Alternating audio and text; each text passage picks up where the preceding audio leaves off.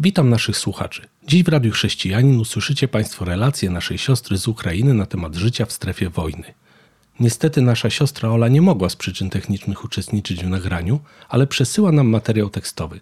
Dlatego zaprosiłem do studia Weronikę, Dzień dobry. która zgodziła się pomóc mi w przygotowaniu tego materiału. A teraz już oddajemy głos naszej siostrze. Witam Cię, Olu. Powiedz nam na początek, w której części Ukrainy obecnie mieszkasz. Mieszkam w zachodniej części Ukrainy, obwód Tarnopolski.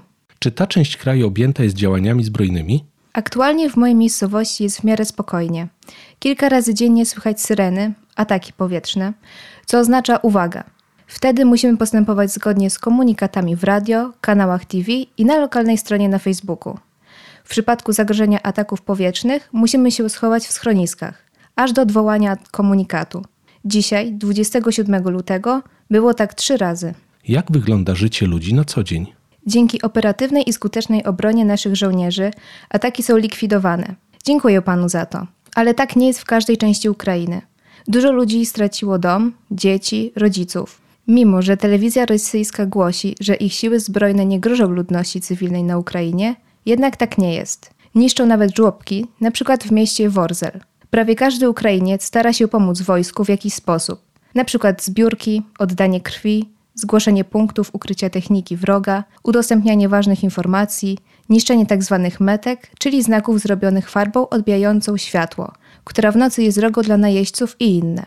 Nie możemy wychodzić z domu podczas ciszy nocnej.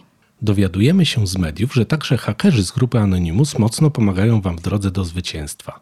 Ogólnie to nie chciałabym, żeby Rosjanie mieli tak dużo ograniczeń. Przecież nie każdy wspiera Putina. Ale to moim zdaniem jedyna szansa zmusić blogerów, artystów i innych nie milczeć i powiedzieć prawdę i przekonać kibiców Kremla. A jak w tej sytuacji wygląda życie wierzących? Życie chrześcijan też bardzo się zmieniło. Zorganizowano nocne modlitwy. Oznacza to, że nasz obwód podzielony został na rejony, które modlą się o Ukrainę też w nocy. Na przykład 12, pierwsza, pierwsza, druga, druga, trzecia i tak dalej. W ten sposób modlitwy są całodobowe. Nabożeństwa też nie są odwołane. W pomieszczeniu kościoła organizuje się miejsce dla uchodźców ze wschodnich części Ukrainy. W organizacji biorą udział wszyscy członkowie kościoła, którzy mogą pomóc. Trwamy w modlitwach o nasz kraj, o prezydenta i pomocników, o władze lokalne, o żołnierzy, ale też o Rosję, żeby zrozumieli, co robią. Czytamy Biblię i wspieramy siebie nawzajem. Staramy się zawsze być w kontakcie. Mamy już świadectwa, jak działa Bóg od żołnierzy o tym, jak czasami dziwnie byli uratowani i też od zwykłych ludzi. Na zakończenie powiedz nam proszę, jakiej potrzebujecie pomocy lub wsparcia. Proszę o tym też wspomnieć i modlić się o ochronę dalej. Dziękuję, że w tych trudnych chwilach znalazłaś dla nas chwilkę czasu. Pozdrawiamy Was wszystkich i modlimy się o ochronę i szybkie zakończenie wojny. Sława Ukrainie! I Bogu sława. Na tym kończymy nasze relacje. Dziękujemy Oli oraz naszym słuchaczom, że byli z nami. Pamiętajmy w naszych modlitwach o ludziach, którzy bardziej niż kiedykolwiek potrzebują naszego wsparcia.